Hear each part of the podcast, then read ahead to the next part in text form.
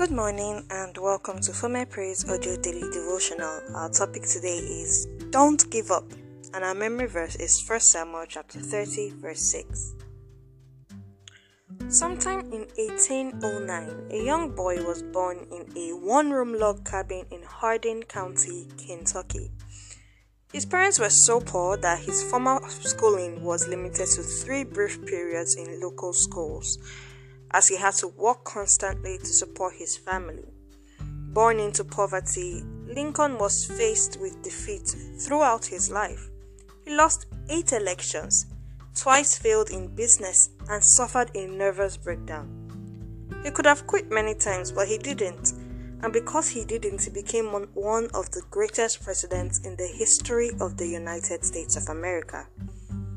Dale Carnegie said most of the important important things in the world have been accomplished by people who have kept on trying when there seemed to be no hope at all. Indeed, most of the inventions that were that have ever entered annals of history were created by people who encountered setbacks and suffered many failures, but through persistence they became successful. In the book of Luke, chapter 18, verse 1 to 8, Jesus used the parable of the persistent widow and the unjust judge to teach his disciples about persistence.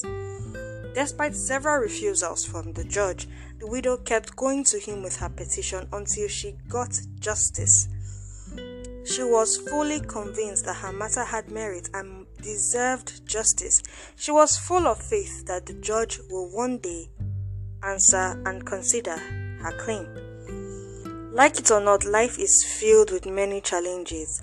In our daily life, we encounter some form of rejection, disappointment, betrayal, and discouragement. We hear and listen to the voices that tell us we cannot do it. The persistent widow probably had a friend or family member of whom mocked her for her consistently going to the judge with no results to show for it. Maybe you have a friend who tells you to stop making or taking that professional professional exam since you have already failed it twice. Or they tell you to quit because that business because be, or they tell you to quit that business because the cash flow is low. Would you listen to them or be committed to your vision? Beloved, the persistent widow did not give up despite several refusals from the judge. She encouraged herself and kept going back to him Sometimes you have to be your own encouragement. Each day, encourage yourself in the Lord and go for what you truly believe in. Though you may encounter some delays and even failures on your way, you will surely get there if you keep moving. Let us pray. Dear Lord, we thank you for this powerful and encouraging word. We ask that you help us to encourage ourselves daily Help us to have an unflinching belief in your will for our lives and to pursue it courageously.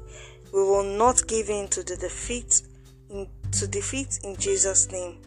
Doubt will not weaken our faith in Jesus' name. Thank you, Lord, for the answered prayers. We step into this day highly motivated to give our best and be the best. In Jesus Christ's name, amen. Thank you so much for listening to this. I hope you've been encouraged. Please share this message with as many as you can. Let's also spread the word of love and encouragement to each and every one. Thank you for listening once again. My name is Grisha Side. I have been your host. Do not forget to follow us on Instagram and Facebook at Former Praise Official, and you can check out our website formerpraiseonline.com for more inspiring word materials. Until I come your way again, stay blessed.